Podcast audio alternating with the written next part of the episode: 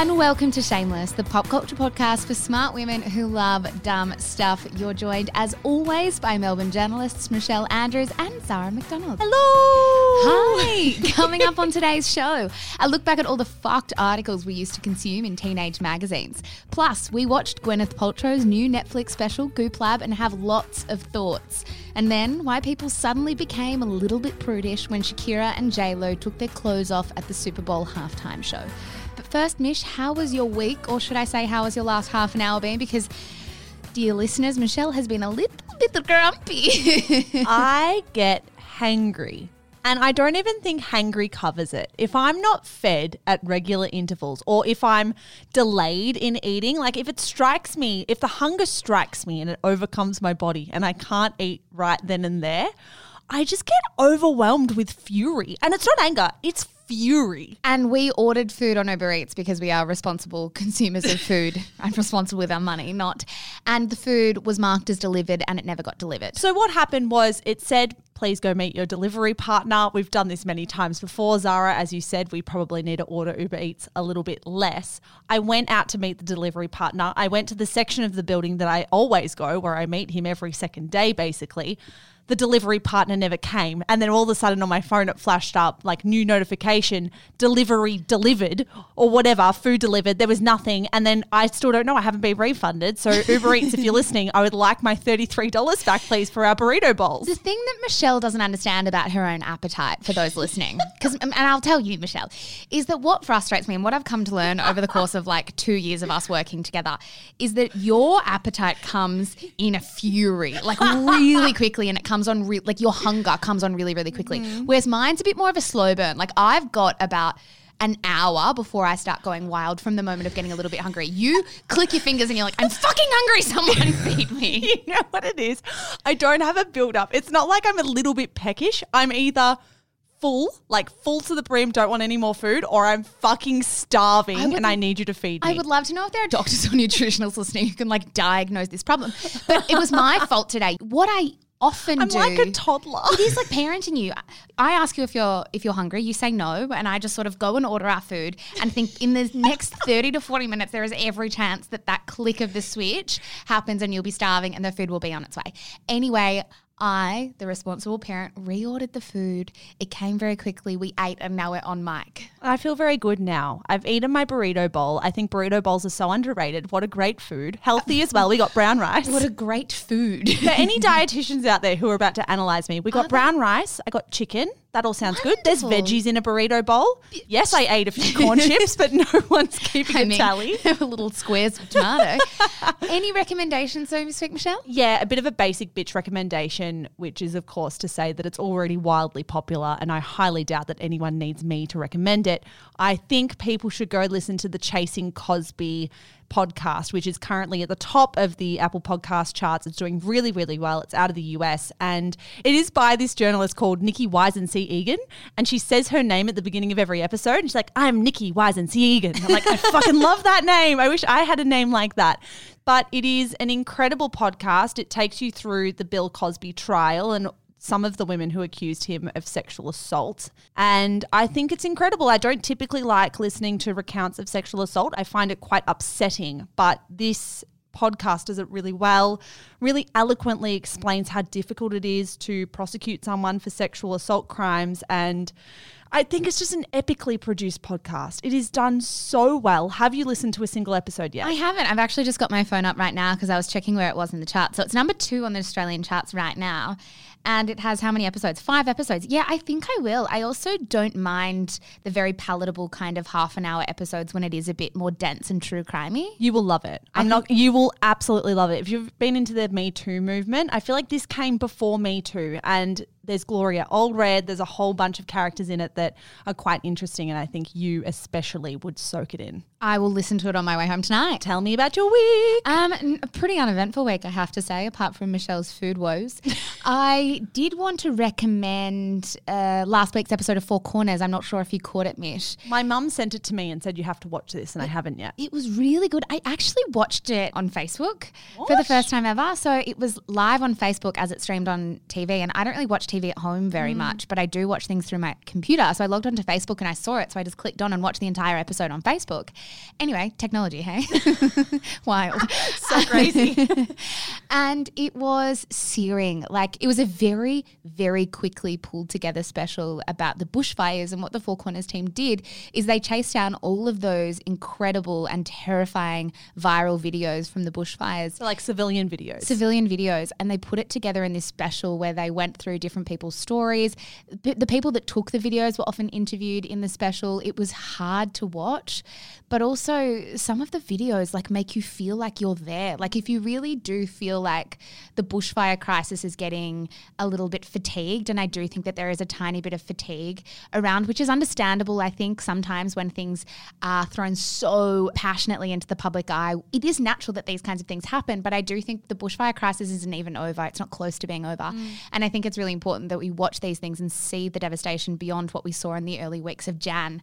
Um, it was incredible. I, as someone who works in the media but not in TV production, I am astounded at how quickly the team were, was able to pull this together. Like yeah, they it's must been less than a month. they must have been working round the clock. So some really incredible journalism. I couldn't recommend it more. Obviously, you can catch that on iView or if it's still sitting on their Facebook feed, go type on Facebook. I really do want to watch it. I'm going to make sure I do this week for sure. A little bit of a gear change though. It's time to talk about Doggo of Shameless 2020. It absolutely is. Do we have a drum roll sound effect? Oh yeah, bottom left, bottom, bottom left. left.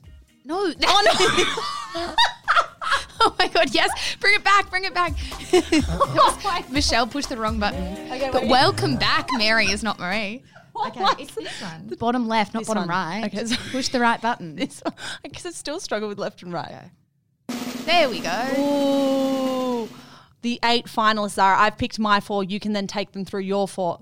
My four are Dog Clary, who belongs to listener Taylor, Dog Oliver, who belongs to listener Jessica, Tilly, who belongs to Annie, Willow, who belongs to Montana. You are my four picks. We have eight finalists. They are my four. I Zara, know- please announce I yours. was going to say this means nothing to listeners right now. By the time you listen to this, we will have the Doggos of Shameless in the Facebook group where we will be voting, so you can see photos, put a face to the name. My four: Haley, who's Amber's dog; Luna, who is Rachel's dog; Banjo, who is Belle's dog; and Cheddar, who is Tamara's cat. okay, no, no, we decided no cats. no, we didn't ever have a conversation about that. We said Doggo of Shameless. Cheddar can identify as whatever Cheddar wants to identify. Cheddar doesn't have. You just said Cheddar the cat. Well, well, perhaps Cheddar is a cat. But the thing is, I couldn't not put Cheddar in here. Cheddar is, is has a special place in my heart. For those who don't know who Cheddar is, we've posted about Cheddar on our Instagram before. Cheddar's Instagram handle is chillin' with Cheddar. There you go, Cheddar. Enjoy your followers. And Cheddar DMs me a lot. We've been DMing a lot I don't over the give a last fuck. six months. Well, whatever. Cheddar always sends me cute photos. And Cheddar's not a dog. Yeah, I know, but I just thought, fuck it. We can't. Ha- okay, you know what's going to happen now? All of the cat lovers, like the crazy Taylor Swift cat lovers, are going to come onto this thread and vote for the cat as an act of defiance, and we can't have a cat as the dog of shameless 2020. Okay, you make a good point because when we put a shout out last week saying, look, we have a competition, but we may not have a prize, the lovely team at Bondi Boost messaged us saying, you know what? We've got Bondi Boost Pooch Wash, which is what, like shampoo? Yes, it. I've got it here. Tell me. It's infused with odor-fighting cleansers and nourishing conditioners, and is safe for even the most sensitive skin and fur, including puppies. And a dollar from every pooch wash that's sold is donated to the RSPCA. See, a beautiful prize. Also, I dare any listener right now to say Pooch Wash 10 times really fast because Michelle and I just did it, stumbled over Pooch our Watch. words. Pooch Wash. So the winner. The winner, Zara, of Doggo of Shameless 2020, which will not be Cheddar the Cat. If Cheddar the Cat gets the most votes, it can be the honorary cat of Shameless. Great. For the year. Whatever dog gets the most votes will win the prize pack. Fair. Great. So the winner will get a Bondi Boost pack. They get a year's supply of Pooch Wash. That's Wow. incredible. Plus, get this $500 to spend on any Bondi Boost products. Shit, that's not a bad price. That is a good price. Thank you to Bondi Boost. We'll put a link to them in our show notes. Thank you for getting behind Doggo of Shameless. I mean, this is the one time of the year that I feel very, very happy with what we've done with our community. and our careers more than that. so, like we said, come to the Facebook group. We'll pin it to the top. You guys can vote. We'll have all the instructions there and we will announce it on the next episode. Mish, let's get on to the show. Let's, dog hater. I can't wait to talk about this. You and I stumbled across one of the most incredible series that I've seen in Pedestrian, of course, pedestrian.tv, which I feel like is the main millennial news website in Australia. True, false? Uh, yeah, that and Junkee for What's sure. bigger, pedestrian or junkee? I don't know. I feel like they kind of do different things, which is they have their niches. Yeah, still competitors though. I'll pin them against each other. Fight. Sorry, pedestrian junkee. So, pedestrian writers Melissa Mason and Courtney Fry have begun a new series that has captivated our group and captivated us. Basically, Melissa and Courtney have found a bunch of old Dolly magazines from the early and mid 2000s, and every week they've been recapping stuff that they've found inside them. And obviously, you and I grew up reading Dolly magazine. I mean, mid 2000s, I would have been 11, 12. So, this was the time when we were reading them most. Yeah, some of the stuff that's in these articles, and we will link a couple of them in the show notes so you can actually read a lot of the examples. Like they've taken photos of the physical magazines and shown some of the anecdotes that are written in the magazines or just the advice given, and it's pretty crazy, Mish. Yeah, so they've done three so far. One is called We Found Our Old Dolly Mags and Rounded Up the Absolute Worst Fashion Looks for You. Remember those mid, like those waist belts that people used to buy from Supre and those headbands? Basically that. The little the bow headbands. Bow headbands and the chunky pendants. I used to have a chunky heart pendant that I would wear with everything. Did you have a scratch and sniff t-shirt? Yes, I also had a bolero from Supre. I, I didn't let my mum wash my scratch and sniff t-shirts, so it sort of like took on a new meaning very quickly. There was also, we went through our old Dolly magazines and who the fuck are any of these guys? They went through the hot guy section. Remember that? They used to just have like photos of hot Australian guys and half of them were very not hot at all. Oh, Oh, burn. Harsh, not harsh. Then, most importantly, the article we want to discuss today, Zara, is titled We Found the Most Batshit Articles in Our Old Dolly Mags, and here are the best ones for you. Yeah, not I was going to say, Very pedestrian.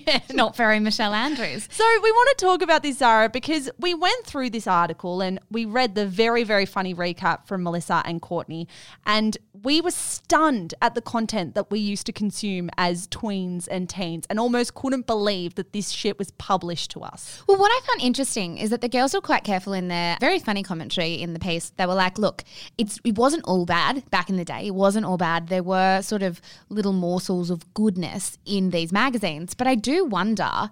Does a couple of fucked articles in these magazines undo any work that an editor or a journalist might do to say, girl power, you chase your dreams, whatever it might be? Well, it's all quite hollow when you're publishing an article literally titled What Makes a Girl a Skank. And I'll be honest, this one's an odd one to talk about because this was an article published in Dolly magazine around this time, What Makes a Girl a Skank, where they went around to their different readers and said, You tell us, how do you define skank versus slut? And so by doing that, they were platforming all these really gross, archaic, immature ideas on what female sexuality means. And they basically pushed these ideas onto every person who bought their magazine that if you wear a short skirt, you're a slut or a skank. And those are the two worst things you can be as a woman. It is interesting how much the word skank surfaced in these magazines. Mm. It is interesting how they literally almost put the words in the mouth of the young girls who were almost asked to crowdsource mm. their answers to the question. I think one of my favorites, and when I say favorites, like the one that stunned me the most in this article was a submission in one of the mags from a guy who was talking about what he finds attractive in a girl and what he doesn't. And he said, Sporty chicks can be really cool unless the girl begins to develop manly features. Although it is off putting when a girl watches the footy with more interest than you, guys don't want girls to be more blokey than you are. Mm-hmm. And as much as we can giggle at this and be like, how absurd, I have found it very interesting over the last couple of days to kind of go back and unpack the messages that we were consuming at such a young age because it, it speaks to how much work we've all had to do individually and collectively to sort of um, undo that and rewrite that. It's almost like you cannot be blamed for having that visceral gut reaction where you are kind of inhaling and ingesting the patriarchy and all these ridiculous standards for women. Like, for example, I did not remember until I saw this that Dolly magazine was platforming dating advice and life advice from Kyle fucking Sanderlands. Kyle Sandilands. Do you want to? Do you want me to read you some of the advice he gave women? I would love you to. Or not even women. This is advice he's giving to what? 10 to 15 year old girls. This is what he wrote at the end of one of his columns. So before I sign off this month, I'd just like to tell you one more thing. Hipsters, as in hipster jeans, are a wonderfully designed fashion item, and I've heard that some guys refer to them as hipsters. Not myself, of course. Seeing as hipsters still seem to be very popular with you girls, which we guys are very happy about, I might add, I'd just like you to remember why they were designed slung low. They are slung low to show off your curves, and they are damn sexy. So if you plan on wearing hipsters this season, please leave your hip bones at home. Pretty wild that this stuff is published. It almost reads like satire to me that this could never have been published in a national magazine to young women, even when we were kids. And think about it, we were getting life advice from Kyle Sandilands. And who knows, this could have been a couple years before my time, could have been a couple years after my time. But the fact that Kyle Sandilands was ever giving young girls life advice is a very unusual mental leap for me. I don't understand why he, even as a young guy, was chosen as the person who should be dishing out life advice to young girls. Yeah, it's pretty crazy. And it makes me think I think we've had a lot of conversations on the mic here and in our Facebook group, Shameless Podcast Community, about sometimes when we're watching reality TV and that internal sometimes response that's a bit slut shamey. Mm. And we have to sort of unpack it ourselves, being like, why am I responding in the way that I am? Why am I thinking the things that I am? And this stuff makes a lot of sense to me that if this is the stuff that we were fed when we were 10 or 11 without even realizing that this was the stuff we were being fed, it's no wonder that sometimes our default response is the wrong one. And we have to rewrite that and sort of talk ourselves down from the ledge. I know that sounds dramatic, but we do have to unpick and unpack it all. Thank you, next bitch. And now it's time for the quick and dirty. Every week we give you a rough and tumble on the celebrity news cycle. Zara Alice McDonald, you're wearing wonderful earrings today. I like your hair. Please give me the quick and dirty. What? I didn't want to criticize your feet. In my head, I was like, don't call her your oh. fine footed friend again. Give her a compliment. You can call me your fine. I, I have fine feet. Maybe I need to give you a compliment on your personality. I always give you compliments yeah. on your like appearance. You're lovely. You're very funny and dry. okay, let's get into this. Story number one Adele drops biggest hint she'll never sing live again. That is from The Sun. Do you see this story around? No, you tried to talk to me about it, but I was I had my head in emails. Please tell me, what is the hint? So Adele has sold a company that she had. She had a touring company, Remedy Touring LLP, and she very recently put it into voluntary liquidation. She has before that put millions of dollars through this business, which she started in 2014 15, I think, for her 121 date tour. Do you remember when she went on tour for like mm. ever? She made a stupid amount of money from that tour. Like it was nearly $300 million like she made from that tour. And she's liquidated the company that she used to organize all of that, which a lot of people are speculating that maybe she's done with touring. Maybe she's done with singing live. I know she's had a bunch of issues with her vocal cords. Is she kind of done with music? Well, I don't think so. She has said, I'm ready to make more music, but okay. I think that's what she wants to do, like just make the music. I mean, if I had $300 million in my bank account from touring, I'd probably just sit at home and and make music and hang out with my family too, rather than travel the whole time and be on the road. Yeah, and from what I've read, musicians really mostly make their money from touring now. That yes, of course, there's money in Spotify streams and downloads and stuff, but not to the extent that it was with CDs and albums. Now this is the way that they make their income. So if she's made 300 million, I don't imagine that someone in Adele's position would love being on the road that much. She's got a young son, doesn't she? Yeah, totally. I don't imagine many people would enjoy being on the road that much. I mean, we spoke about Taylor Swift last week week, having mm. to plan her life two years in advance because of world tours. So, an interesting story from the Sun there. Number two, the sugariest. Is sugariest a word? Trashiest? Sugariest story I've ever found. Sofia Richie unfollows Kourtney Kardashian on Instagram after revealing she quit keeping up with the Kardashians to pursue a career in acting. That is from the Daily Mail. I hate myself for clicking into stories like this, but I think I'll just continue to click into them until the day I die. I always think that I'm going to get more sophisticated with age. I don't. If anything, I'm regressing. And I clicked into this so fast, it made me dizzy. Is it a metaphor for your life? I'm, regre- I'm regressing. That'll be on my tombstone just be your Instagram bio at the moment. Just don't look here. Don't look at me. I'm, I'm aggressing. I'm going to make that my Instagram bio. Anyway, for those who give a fuck, which I imagine is very few of you, Sofia Richie is dating Scott Disick, and Kourtney Kardashian had four kids, three kids with Scott Disick.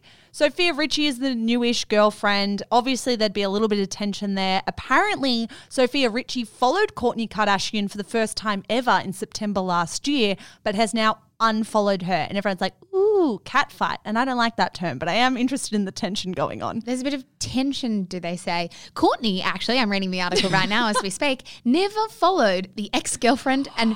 Hold on, sorry. I want to read this line because I think it's worded funny. Oh. For her part, Kourtney, the ex girlfriend and baby mama, Sofia's boyfriend Scott Disick, never followed Richie. Isn't that awkward? you Wouldn't go. you hate that to be the new girlfriend extending an olive branch, like, I'm going to chuck you an Insta follow and then never get it back? Yeah, it's not fun. That sucks. What's your third story? My Kitchen Rules is dead, says TV commentator. That is from news.com. I didn't realize this, but of course I didn't realize this because My Kitchen Rules is barely making a splash this year. Oh, no one gives a shit. Yeah. Literally no one. And I mean, I don't give a shit, but it's in the quick and dirty today because the numbers are interesting. So, the latest season of MKR, and we can say MKR has been one of the biggest reality shows in Australia for the better part of a decade. If you're not from Australia and you don't have My Kitchen Rules in your country, basically it's two celebrity chefs who judge a bunch of random households. It's mostly households, right? It's like you go in a duo. So, you and I could go on My Kitchen Rules and be like, the best friends who do cooking together and we'd suck. We'd make a mean risotto, but we'd suck at everything else.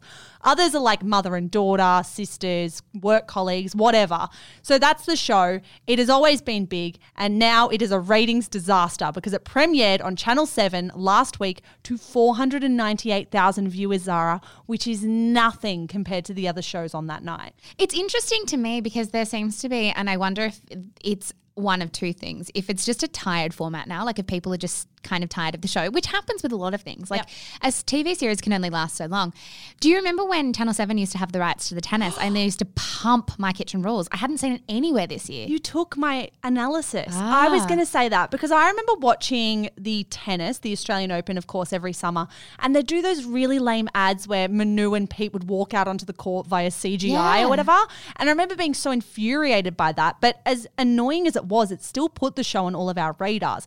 It's not on my radar at all anymore because the rights to the tennis went to Channel 9. Channel 9 has been pushing Married at First Sight like nobody's fucking business. And now Married at First Sight is going gangbusters. They had their biggest season launch ever Did on they Monday. really? I find a really curious decision to even bother launching My Kitchen Rules on the same night as the men's tennis final. It is a very interesting programming decision, but who knows why that actually happened? Like, it, it might have needed to go over a certain amount of weeks and finish at a certain date. I don't think you deliberately put it up against the men's final unless you really had to. It's a way to get it off on the worst foot ever. I Yeah. just find that to be stupid. Sorry for being harsh for whoever made that decision, but you're going up against a slot that received 1.5 million viewers. That is huge in Australia. and 884,000 for I'm a Celeb. Like, I'm a Celeb smashed it. Yep. Anyway, my story number four Ligasm, jealousy, and femininity.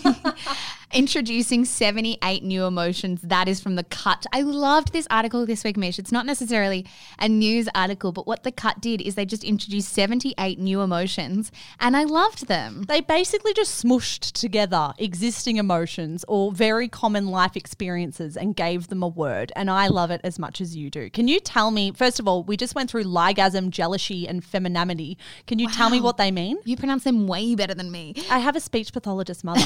Go for it. What does jealousy mean? Okay, so jealousy is you want to be them and you want to sleep with them, like staring into the sun, the worst of all feelings, possibly the reason some murders are committed. I actually don't understand this as much as the others. I think this might be more related to same sex couples where you do have that jealousy between someone who is the same gender as you. I've never been jealous of a man. or wanting to be them necessarily. But I can imagine you might be right. It is perhaps more relevant in same sex relationships. Yep. Ligasm, the sick pleasure of knowing you're lying and getting away with it. You feel a little bit in your belly button, a quickening of the heart, a bit of bile from the throat, a hot, wicked shame. That's amazing. It's a good one. And the last one, femininity, from the um, headline. you struggle with that. Femininity. I tried to use the principle that if you say it fast enough, no one knows that you're saying it wrong, which doesn't often work on this podcast because people can pause it and go back. The warm glow you get when another woman hypes you up. Oh, I love that. I have a favorite one, and I don't think you'll like it because you are the dog hater of all dog haters, of course. But the term doglessness, the special grief of losing a canine. That is sad. I'm not going to say that's not a good one. But I- for anyone who's lost a dog would know that it does really feel like losing a family member and doglessness really does. It almost makes me sad. It makes me think of Coco, the dog I lost last year. oh my God, way to kill a podcast by bringing up your dead dog. oh my god! What? I have to tell them the story from earlier this week. What? Our friend messaged us a photo of her dog and made a joke that she should have entered it in Dog of Shameless. Oh, no. And Sarah. I replied, and in fairness to the lovely friend Jen who messaged us this photo, the dog's not that cute. So I just replied saying, What is that? What is that? To which Jen said, She died. She passed away. Well, then don't try to don't try to apply to Dog of Shameless. You criticize someone's dead dog, our Yeah. friend's dead dog. I'm so sorry, Genevieve. Anyway, onwards. My favourite words from this, can I quickly read them out before we move along? Heartbreak adrenaline, the strange feats of strength that can be accomplished after a devastating breakup. I did like that. I think a lot of people would relate to that. And my actual, like, number one favourite is moral masturbation, the solitary pleasure of being right. Read into that what you will, why I love it so much. Uh, my fifth story, Web, Web, Weber Wilson. Keep going. Weber Wilson, go on. Rebel Wilson's BAFTA speech leaves Prince William and Kate squirming. Prince William and Kate squirming. That is from Nine Honey. Oh wow, you really awkwardly finished that off. Rebel Wilson's BAFTA speech was pretty incredible. She got up, she made some very funny jokes. I'm going to insert some of her best lines right here. Good evening, distinguished guests, and those who don't identify as that. It is um, really great to be here at the Royal Andrew, uh, uh, Royal Harry, no, um, Royal, um, at, at this Royal Pal- Palace Place. Sorry, I was just told backstage that no one's getting a massive gift bag tonight. yeah, um, instead, you're all getting a gifting wallet. Yeah, which is funny because that's also the nickname of my vagina.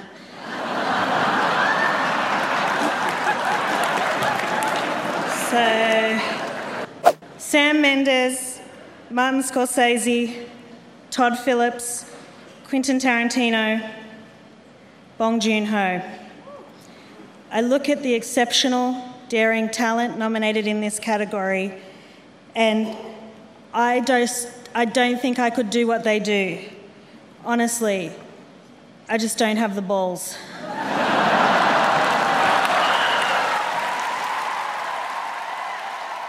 And I loved it. I was sitting in the airport with you, Zara, saying, This is awesome. I love how wry and dry Rebel Wilson is. And I think she nailed her tone with this BAFTA speech. What was your take? Yeah, I thought it was wonderful. I think the mistake that I made is I watched Webber Wilson's speech. Sorry, I had to.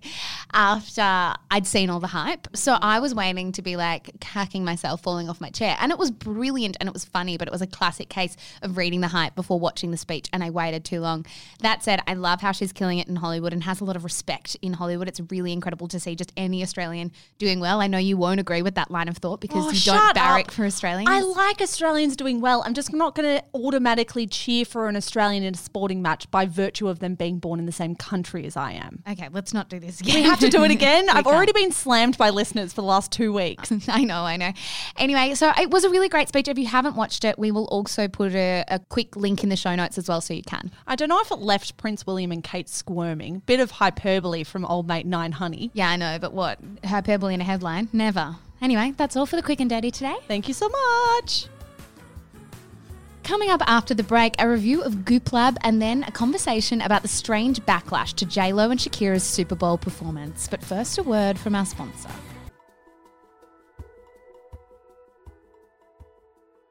Guys, we watched Goop Lab. Yep, we spent half of our workday sitting in front of Gwyneth Paltrow's new Netflix series that is part exploration of wellness culture, part Goop PR package. The six part documentary offers a behind the scenes glimpse at Goop, the wellness empire Gwyneth founded in 2008, and shows the team pushing the boundaries on alternative therapies by partaking in cold therapy, energy healing, longevity diets, and therapeutic use of psychedelics.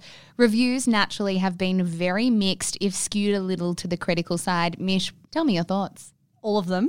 Do you want it to just been monologue? One big monologue from me on Goop Lab. Did you enjoy it? Were you entertained? I did. First of all, let's talk about her amazing office and hair. Coolest office ever, best hair ever. Yeah, you and I did look at each other watching this, and I'm sure we were meant to be analysing different things rather than Gwyneth Paltrow's hair.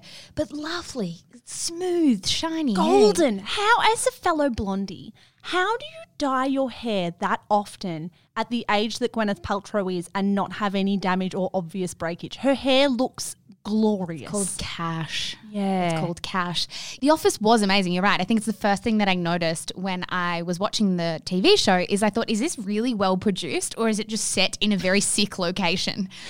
a bit of both, I think. Yeah, exactly. I think I, I read a really I read a lot of interesting stories about this series after we had watched it, and there was an interesting one on the New Yorker where Doreen St. Felix, who I, I really love her stuff, said it is propaganda for the Goop company and for its ideas of magical thinking, and I did kind of agree with this because there is this real sense of curated magic about Goop and the Office, like it's this kind of empty but majestic space, Well, very yeah. minimalist but majestic. It's like everything is Californian and perfect. Are we surprised that it's part of a PR machinery though? like course it's not. not. like this is a Louis Theroux documentary where I want to hear about the Westboro Baptist Church. Like I just want to see the pretty office with the pretty pink staplers. I don't think it was a criticism. I just think it Mm. was an observation that it is propaganda. And I think to go into watching it with that mindset is not a silly thing to do. Very true. I am a little bit annoyed at the people that I think that have judged this show before they've given it a shot. And I get it. I get it. Gwyneth Paltrow and Goop have been deeply problematic in the past. They have done some pretty fucked up stuff when it comes to women's health and propagating medical misinformation. However, they've also brought things into practice like fact checkers and process that has meant they've pulled back from that kind of shtick. I don't like the fact that this documentary has a 2.1 out of 10 on IMDb from thousands of ratings. That rating doesn't make any sense to me. As someone who has now watched a lot of it, I really enjoyed it. I thought it was sugary and fun and interesting and just different. Like it's it's a vacation from all the shit of our usual lives. Yeah, but you're also taking a vacation from the shit of our usual lives to delve into shit in another life, I think, which is an important point to make. The rating is interesting but not surprising, and I don't think that Goop necessarily care about how it's rated more generally. I think it's targeting an audience who are already going after what they want. Actually, just to argue against myself in the same sentence, what I found most interesting about the coverage of the Goop Lab was that a lot of women who wrote about this went into it wanting to hate it and came out and said, I didn't like most of it, but it wasn't as bad as I thought it was. Mm. And that's kind of where I sat on it.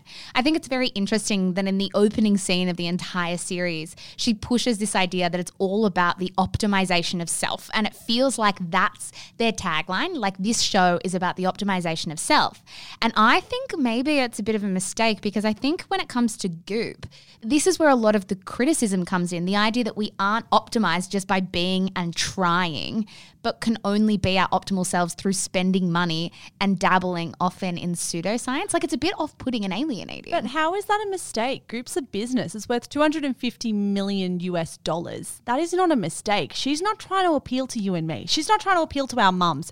She's trying she? to appeal to someone who's on a $200,000 salary a year. Yeah, I understand that point, but I also think that there's a reason they've gone to Netflix. Like they want to mainstream their audience. They kind of want to get the people who are half-hearted about it on board. They want to get the people who aren't immediately critical about it on board. And I just thought it was an interesting way to frame it initially. I think they are trying to move a little bit back to the center. Over the years, they have increasingly, they were founded in 2008. It started as a newsletter. Particularly over the last three years, I think Goop has become increasingly woo woo. And I'm going to put quotations around that. I'm doing it in the air. This is a podcast, just put them in your own head. They've become increasingly like, I wouldn't say left leaning, but alternative to the point where they're not mainstream at all anymore. And I do think this is an effort to kind of bring them back into the center. And I think parts of this are really carefully thought out. For example, before every episode actually begins, there is a disclaimer that says the following series is designed to entertain and inform, not provide medical advice. They then push you to go see your GP or your doctor. I think things like that, of course, are legally important, but I think as well, it's just interesting that they've framed it as entertainment. But that's what is confusing to me. Is it entertainment or do you want people to be their best selves? It's absolutely entertainment. Well, then why are you pushing this idea? And I say you, but I actually mean Gwyneth. why are they pushing this idea that it's actually being about the best version of yourself when in the next frame saying it's about entertainment? I do think it's important to go through very quickly Goop's history because in 2018, 10 county prosecutors in California sued the company after a consumer watchdog, Truth in Advertising, compiled a report that detailed 50 dubious health claims made on the Goop website. The most famous, of course, were those yoni jade eggs that they told women to shoot up their vagina to prevent uterine prolapse. I didn't actually know that that's what they said it could do. Mm. Goop paid $145,000 in fines and had to offer refunds. So, yes, it's good that they're sort of, you know, putting a disclaimer at the top, but it would be kind of expensive for them if they didn't. Yeah, and I get that, but let's also, I, I get it. And they did not do the right thing with the Yoni egg claims. I'm not standing by anti science because I love science and I think we should always be listening to science. However, there are no documented reports in medical literature of Yoni eggs actually causing anybody harm. So no one has been directly affected by what they did. They got a slap on the wrist, and I'll accept that.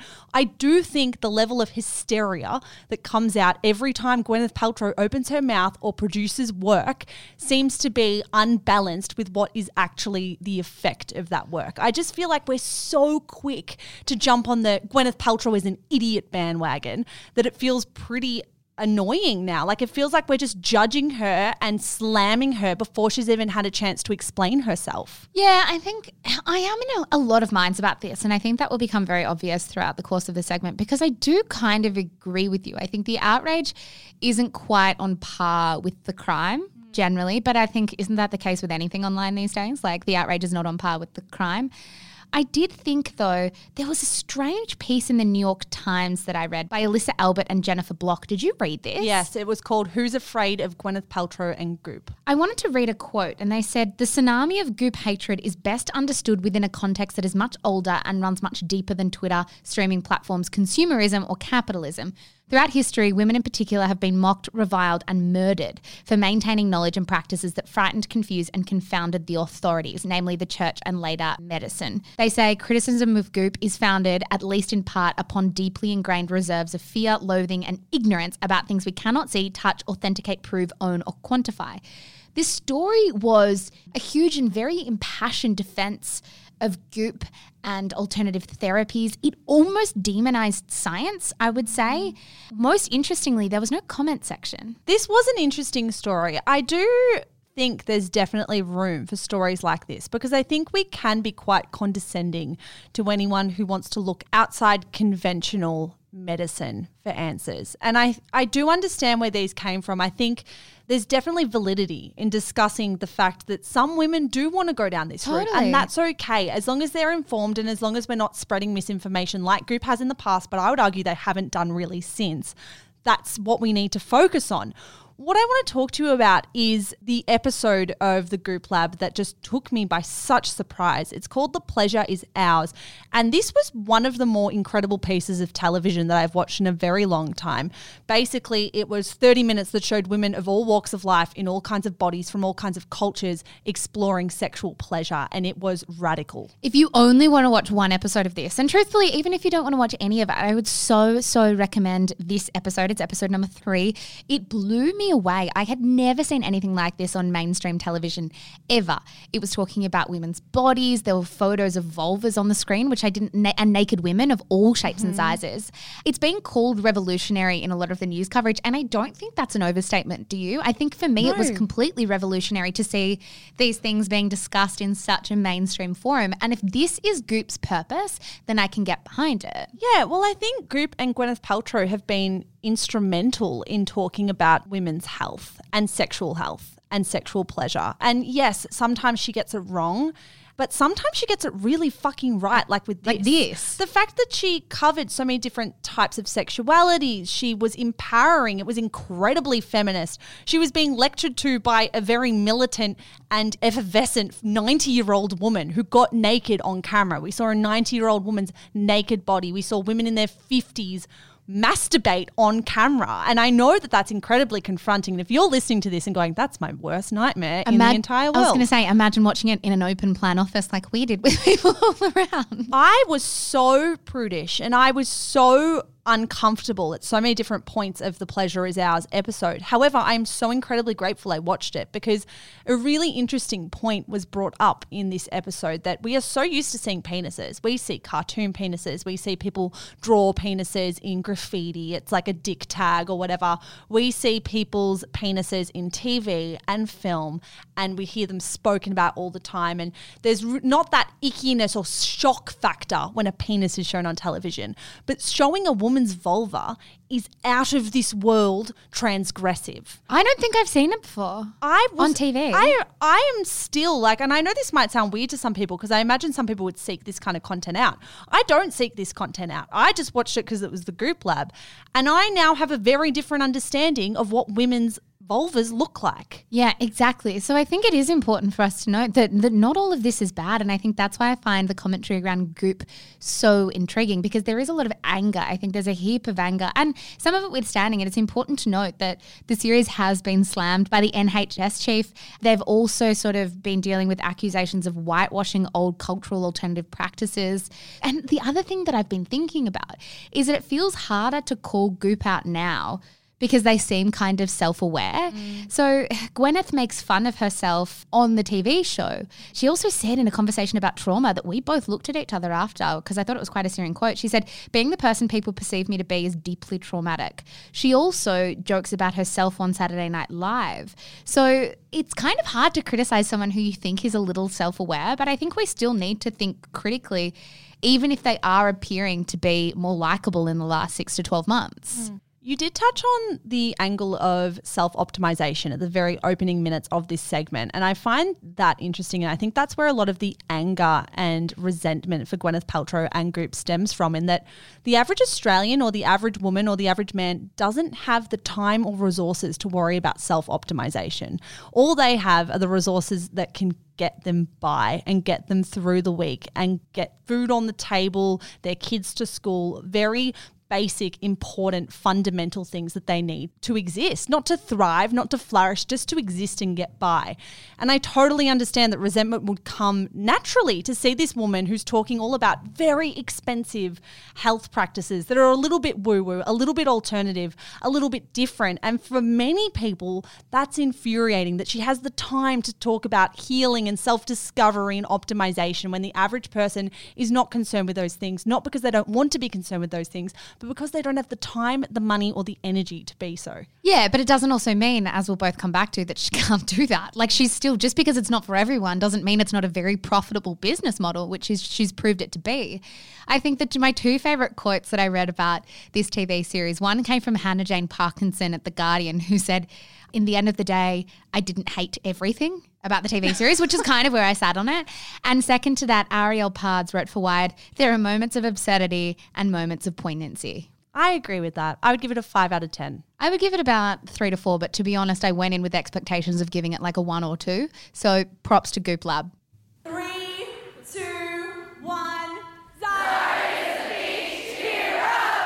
I laugh every time I hear that.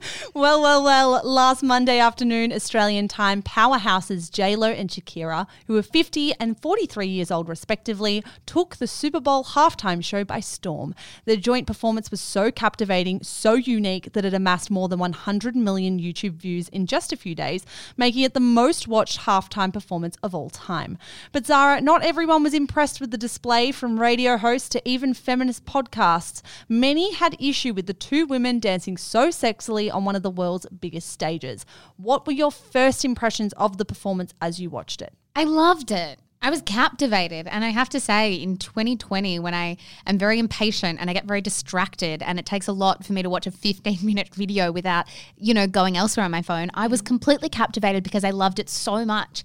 And I felt like these two women, these incredibly iconic women, were the perfect choices. And I couldn't think of anything negative about the performance in its entirety. I know I just spoke about Gwyneth Paltrow's hair, but holy shit, these women have the best hair as well. JLo's hair, I don't know how many extensions were in there, but was the best hair I've probably ever seen. Yeah, and also I kept considering how fit they are. Yes, and I know, I know that we don't want to talk about women's bodies, of course not. But, But that's- their athleticism. No, that's I, but I don't think that's even aesthetic. I think that's important to mm. know how fit and strong someone is to be able to perform in such a talented way is important, don't you think? And I do love that they look strong. You can see how much work they've put into themselves and how much work they've put into their craft and their career.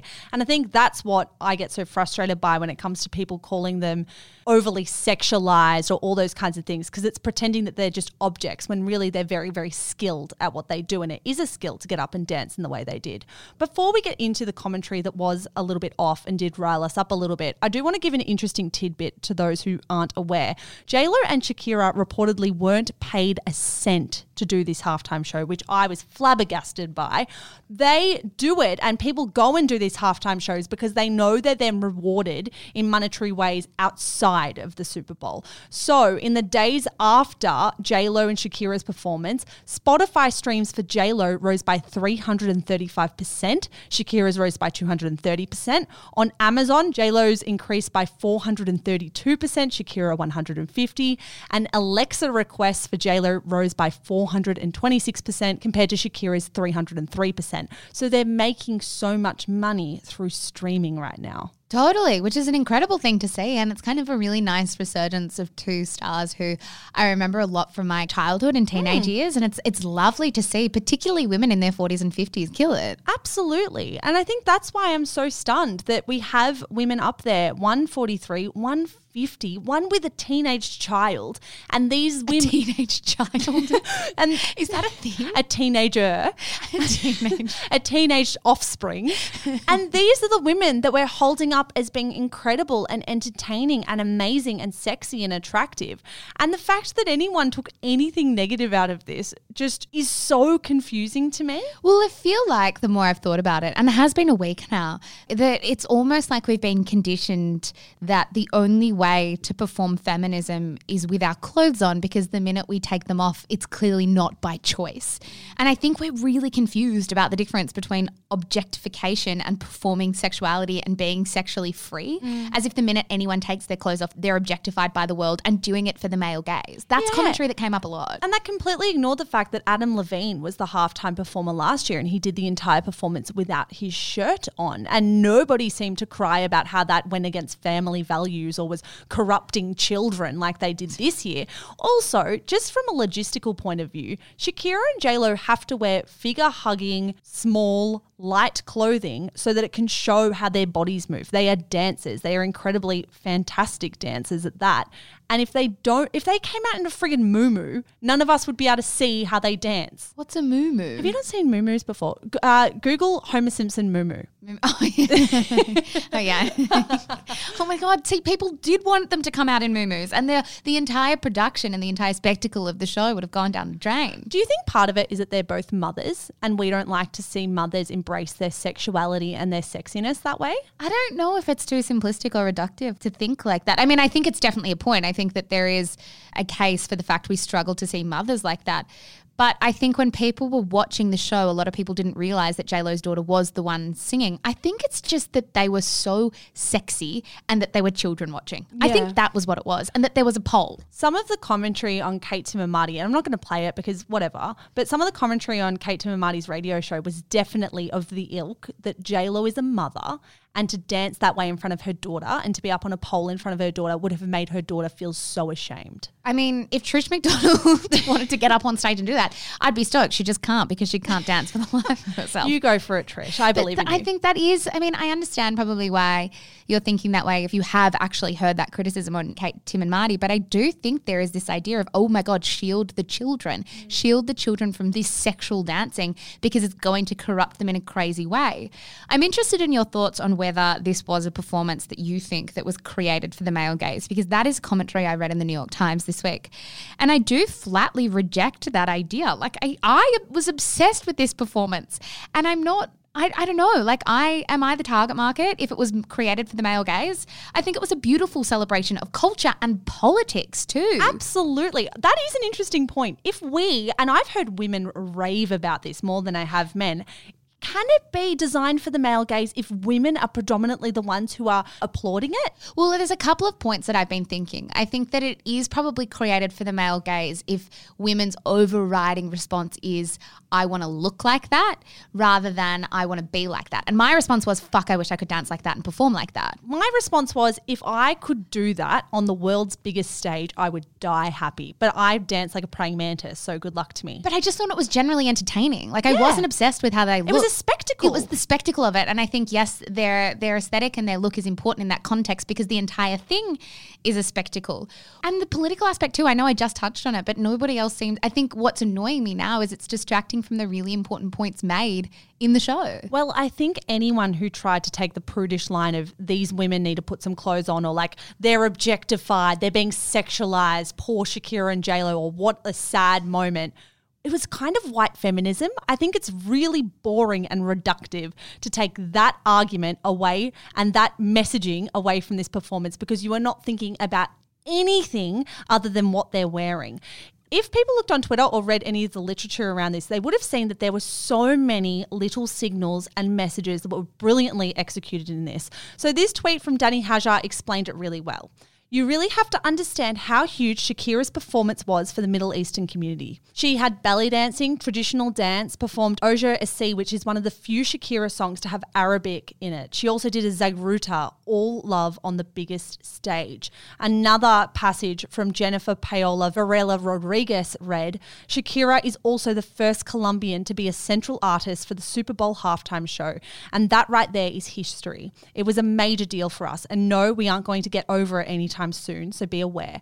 There was salsa, cumbia, pop, rock, reggae, belly dancing. It doesn't get more diverse than that. Just like Shakira said on her social media, we Latinos climbed Kilimanjaro tonight. And we certainly did, because while there were only two up there, these goddesses in glitter fringes dancing in the center of the stage carried the hearts of people like me who never thought we'd see this day. What a time to be alive. What a time to be Latinx and proud. And that's exactly the thing that's distracted completely from this conversation is that JLo and Shakira did make history on that Sunday night at the Super Bowl. While other Latino artists, like I think it was Christina Aguilera and Gloria Estefan, have all performed at the Super Bowl halftime show, this was the first time that two Latinas were the headliners, and 102 million Americans tuned in to watch the game, which doesn't even include the 100 million people that watched it on YouTube.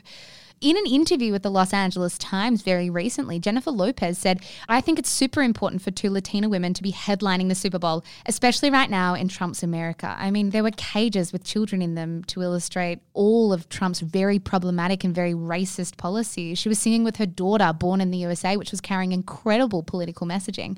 I think this is the stuff that I want to focus on when it comes to that performance. Who cares if they're half naked? Half pop stars are half naked. You don't have to just go to women for that. Men do it too. Also, what's wrong with being naked? Like, well, as if nakedness is the worst thing that women or men can be. I actually do think that we're almost at a time, and it's taken us a long time to get there, where just taking your clothes off doesn't mean you're objectified now. Like, I know that not every decision exists in a vacuum, and I know that often where we celebrate sexiness more than anything else. But I do think that sexiness can stand alone now more than it ever has as something that is a decision made by women who just want to be sexy and have fun and dance well. The hot take from two women who looked at labias today in their office. I was going to say the hot take from two women who can't dance and couldn't be less sexy if they tried. Hey, I think that is all we have time for today. That absolutely is. If this is the first time you have listened to Shameless, first of all, welcome. Thank you for coming. We are so glad to have you. Zara and I are actually two independent podcasters. So we started this from Zara's bedroom floor almost two years ago. And that means that we thrive and we grow on your support. So we don't have a network behind us. So if you could support us, that would be so, so wonderful. The main way to do that is to click subscribe in your podcast app. But other than that, Zara, following us on Instagram is pretty good. Yeah, come visit us at Shameless Podcast on Instagram. As we said, come vote for Dogs of Sh- the Dogs of Shameless. Dog Go, Dog of Shameless, one and of them. Cat, fucking Cheddar. Or Cheddar, chilling with Cheddar. Cheddar should be paying me for these mentions. Um, at Shameless Podcast Community, the winner will be announced next week and will be in your ears on Thursday. Bye.